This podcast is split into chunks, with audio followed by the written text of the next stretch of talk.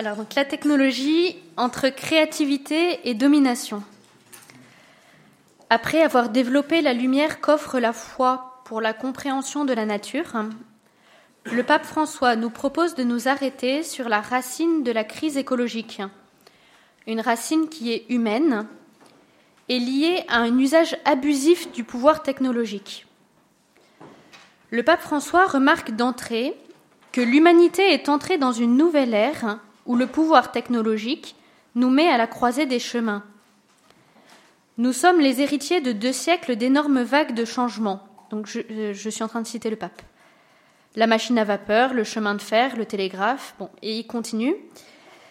Euh, plus récemment, la révolution digitale, la robotique, les biotechnologies, les nanotechnologies.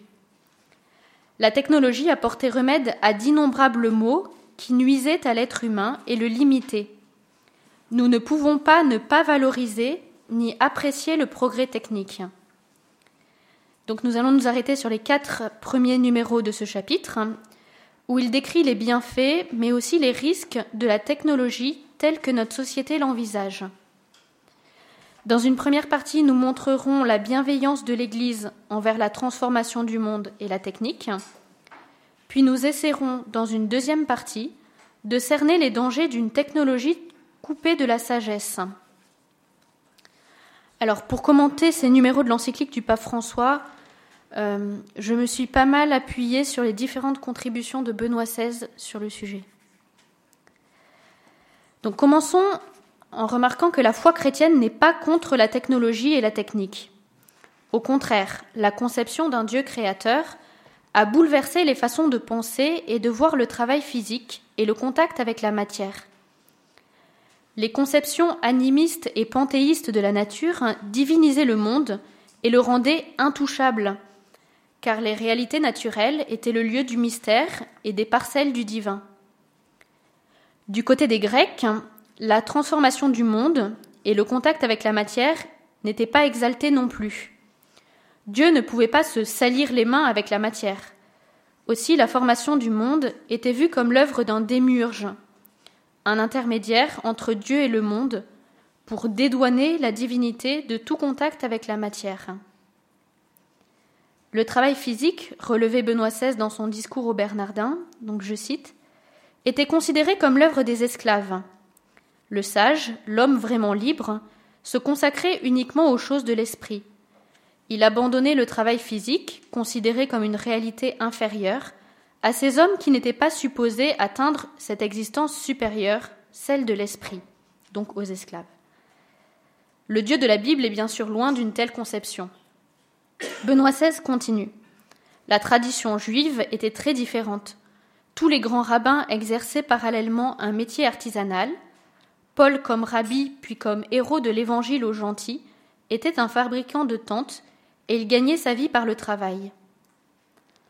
Par la suite, nous savons que le monachisme a fait du travail un pilier de la vie régulière. Nous savons aussi combien les moines ont modifié profondément leur lieu de vie, défrichant et asséchant des marais, rendant de grandes parties de terre cultivables. La fin de la Renaissance et la grande vague de découvertes scientifiques qu'elle a permise vont permettre de développer des techniques de façon exponentielle et de passer de l'artisanat à l'ère du progrès. On a vu naître un nouveau rapport entre science et pratique. Jusque-là, la science restait ordonnée à la connaissance du monde sensible, des causes, des lois qui le régissent, et en parallèle, la transformation du monde demeurait artisanale. À partir de cette époque, la science va devenir un instrument puissant pour développer des techniques avec une efficacité évidente. On parvient à la victoire de l'art sur la nature, inversant les rapports des siècles précédents qui faisaient primer la contemplation sur la pratique. Ici, au contraire, le savoir sert le faire. Le christianisme n'est pas du tout opposé au travail et à la transformation de la matière et du monde présent. Au contraire, Benoît XVI souligne la technique est une réalité profondément humaine, liée à l'autonomie et à la liberté de l'homme. Elle exprime et affirme avec force la, maîtrise de l'esprit sur la matière. L'esprit, rendu ainsi moins esclave des choses, peut facilement s'élever jusqu'à l'adoration et à la contemplation du Créateur. La technique permet de dominer la matière, de réduire les risques, d'économiser ses forces, d'améliorer les conditions de vie. Elle manifeste l'homme et ses aspirations au développement. Elle exprime la tendance de l'esprit humain au dépassement progressif de certains conditionnements matériels. Nous avons donc vu que la fin de la Renaissance avait engendré un nouveau rapport entre le faire et le savoir, la science étant désormais ordonnée à la pratique, à la transformation du monde. Mais justement, si la science est ordonnée au faire, le faire lui-même est-il ordonné à quelque chose d'autre ou est-il une fin en soi? Dans ce dernier cas, donc s'il est une fin en soi, le faisable devient par le fait même licite, et même plus, le progrès devient la norme ultime, la fin ultime. Nous en venons à penser alors, comme le dénonce le pape François, que tout accroissement de puissance est en soi progrès, un degré plus haut de sécurité, d'utilité, de bien-être, de force vitale, de plénitude des valeurs. Comme si la réalité, le bien et la vérité surgissaient spontanément du pouvoir technologique et économique lui-même. Or, il faut bien constater que l'accumulation de prouesses technologiques n'est pas sans créer de véritables difficultés. Le pape François reconnaît, je cite, nous ne pouvons pas ignorer que l'énergie nucléaire, la biotechnologie, l'informatique, la connaissance de notre propre ADN et d'autres capacités que nous avons acquises nous donnent un terrible pouvoir. Jamais l'humanité n'a eu autant de pouvoir sur elle-même, et rien ne garantit qu'elle s'en servira toujours bien, surtout si l'on considère la manière dont elle est en train de l'utiliser. Il faut donc constater que le progrès technique doit être ordonné à une sagesse, au développement d'une conscience morale et d'un sens de la contemplation de l'être et de ses finalités. Car si au progrès technique ne correspond pas un progrès dans la formation éthique de l'homme, nous dit Benoît XVI, dans la croissance de l'homme intérieur, alors ce n'est pas un progrès, mais une menace pour l'homme et pour le monde. Or, notre civilisation entend bien rejeter hors du domaine de la raison toute réflexion éthique, car c'est à la science et au progrès comme fin ultime qu'est confié désormais le salut de l'homme. Jusqu'à ce moment, euh, le XVIIe siècle, écrit Benoît XVI dans Spécial Vie, la récupération de ce que l'homme, dans l'exclusion du paradis terrestre, avait perdu, était à attendre de la foi en Jésus-Christ, et en cela se voyait la rédemption. Maintenant, cette rédemption, la restauration du paradis perdu, n'est plus à attendre de la foi, mais de la relation à peine découverte entre science et pratique. Ce n'est pas que la foi avec cela fut simplement niée. Elle est plutôt déplacée à un autre niveau, le niveau strictement privé et ultra-terrestre. Et en même temps, elle devient quelque chose d'insignifiant pour le monde. Ainsi, l'espérance reçoit une forme nouvelle, elle s'appelle désormais foi dans le progrès. Les découvertes et les inventions tout juste lancées sont seulement un début, et grâce à la synergie des sciences et des pratiques, nous croyons que s'en suivront des découvertes totalement nouvelles et qu'émergera un monde totalement nouveau, le règne de l'homme. Alors cette croyance, ce problème est aujourd'hui arrivé à un certain paroxysme.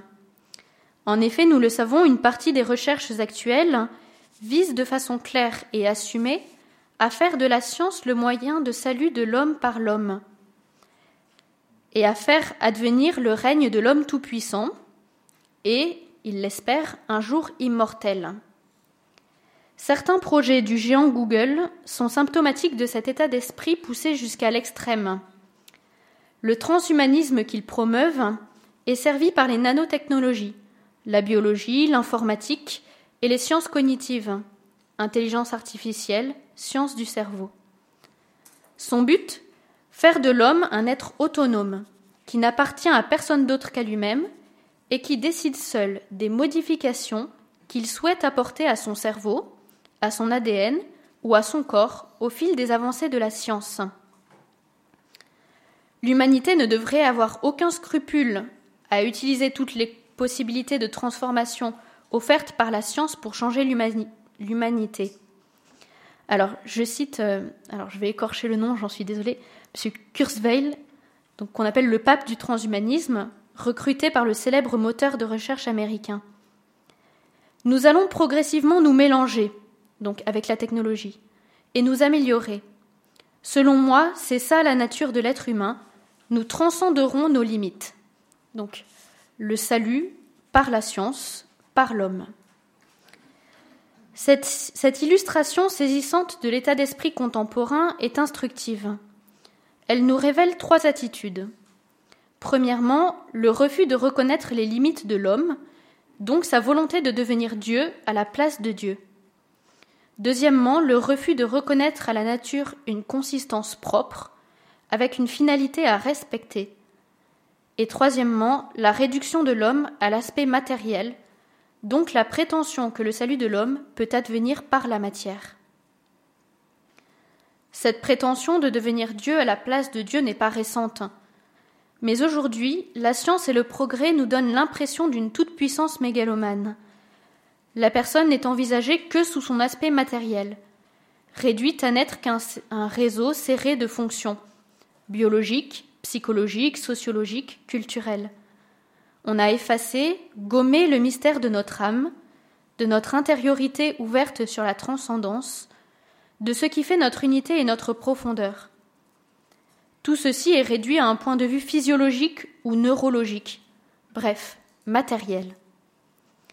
La technologie devient ici domination en prétendant tout réduire à son fonctionnement propre, y compris le monde de l'esprit, et provoquant une incapacité à percevoir ce qui ne s'explique pas par la seule matière. Or, nous savons que des pans entiers de nos existences ne sont pas réductibles à la matière. Mystère de la mort, de la souffrance, de l'amour. Et là, la science se révèle impuissante. Elle peut atténuer la souffrance physique, mais non point morale. Elle peut prolonger de beaucoup la vie, mais pas rendre un organisme complet immortel. Elle peut travailler avec le message et les matériaux de la vie, mais non pas donner l'impulsion de la vie ou redonner vie à un organisme mort. La, science se trompe en voulant sauver l'homme. L'homme ne peut jamais être racheté simplement de l'extérieur, remarque Benoît XVI. Le développement de l'homme et des peuples dépend aussi et surtout de la résolution de problèmes de nature spirituelle. La volonté affichée d'en finir avec la mort traduit bien la perte de sens de notre société. Le vide de notre époque vient avant tout d'une perte de la dimension intérieure, de la dimension morale et spirituelle. Cette volonté de domination exprime en outre le refus d'une nature qui serait donnée antérieurement au projet et à la liberté de l'homme. Je pense que les frères le développeront davantage après moi. La nature n'est alors qu'un matériau malléable. Benoît XVI relève Si la nature et en premier lieu l'être humain sont considérés comme le fruit du hasard ou du déterminisme de l'évolution, la conscience de la responsabilité s'atténue dans les esprits. Fin de citation. En effet, croire en la création, c'est croire que la nature n'est pas, donc je reprends la citation, un tas de choses répandues au hasard, mais au contraire comme un don du Créateur qui en a indiqué les lois intrinsèques afin que l'homme en tire les orientations nécessaires pour la garder et la cultiver. Oui, pour le chrétien, la nature est l'œuvre du logos, d'une intelligence, d'une intelligence créatrice qui est en même temps source de toute bonté et source de sens. Pour conclure, euh, je voudrais souligner qu'aujourd'hui, certains courants tendent à retrouver cette attitude de contemplation de la nature pour pouvoir ainsi innover. Alors les exemples abondent, euh, j'en ai pris juste deux, les plus connus. Par exemple, au Japon, un TGV, le Shinkansen, traverse de nombreux tunnels. il euh, traverse le Japon. Or, dans les tunnels, l'air comprimé augmente la résistance. et provoque notamment euh, des explosions sonores. C'est en observant le martin pêcheur qui plonge dans l'eau sans diminuer de vitesse et sans problème de pression que les ingénieurs ont conçu un TGV plus rapide et plus économique. Dans le même registre, en observant les termitières, un ingénieur a construit un immeuble bâti sur le même principe au Zimbabwe. Un immeuble qui réalise une économie de 90% sur la consommation d'énergie dans un environnement où les différences de température en une journée sont énormes.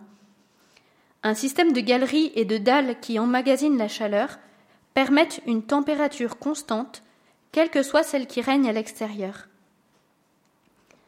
Fondamentalement, de telles initiatives révèlent que la nature est remplie d'une intelligence remarquable.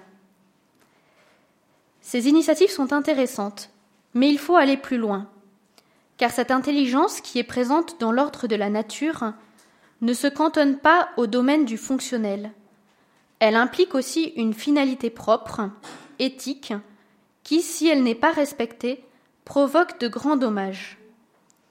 Ainsi, remarque avec finesse Benoît XVI lors de son discours au Bundestag, le courant écologique a vu quelque chose de cela, même si c'est de façon lacunaire je cite, Des personnes jeunes s'étaient rendues compte qu'il y a quelque chose qui ne va pas dans nos relations à la nature, que la matière n'est pas seulement un matériel pour notre faire, mais que la terre elle-même porte en elle sa propre dignité et que nous devons suivre ses indications.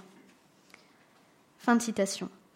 Nous pouvons alors voir dans les réalités naturelles non seulement des lois scientifiques, physiques, biologiques à manipuler à notre guise, mais une réalité portant en soi une grammaire, c'est Benoît XVI qui parle, qui indique une finalité et des critères pour qu'ils soient utilisés avec sagesse et non pas exploités de manière arbitraire.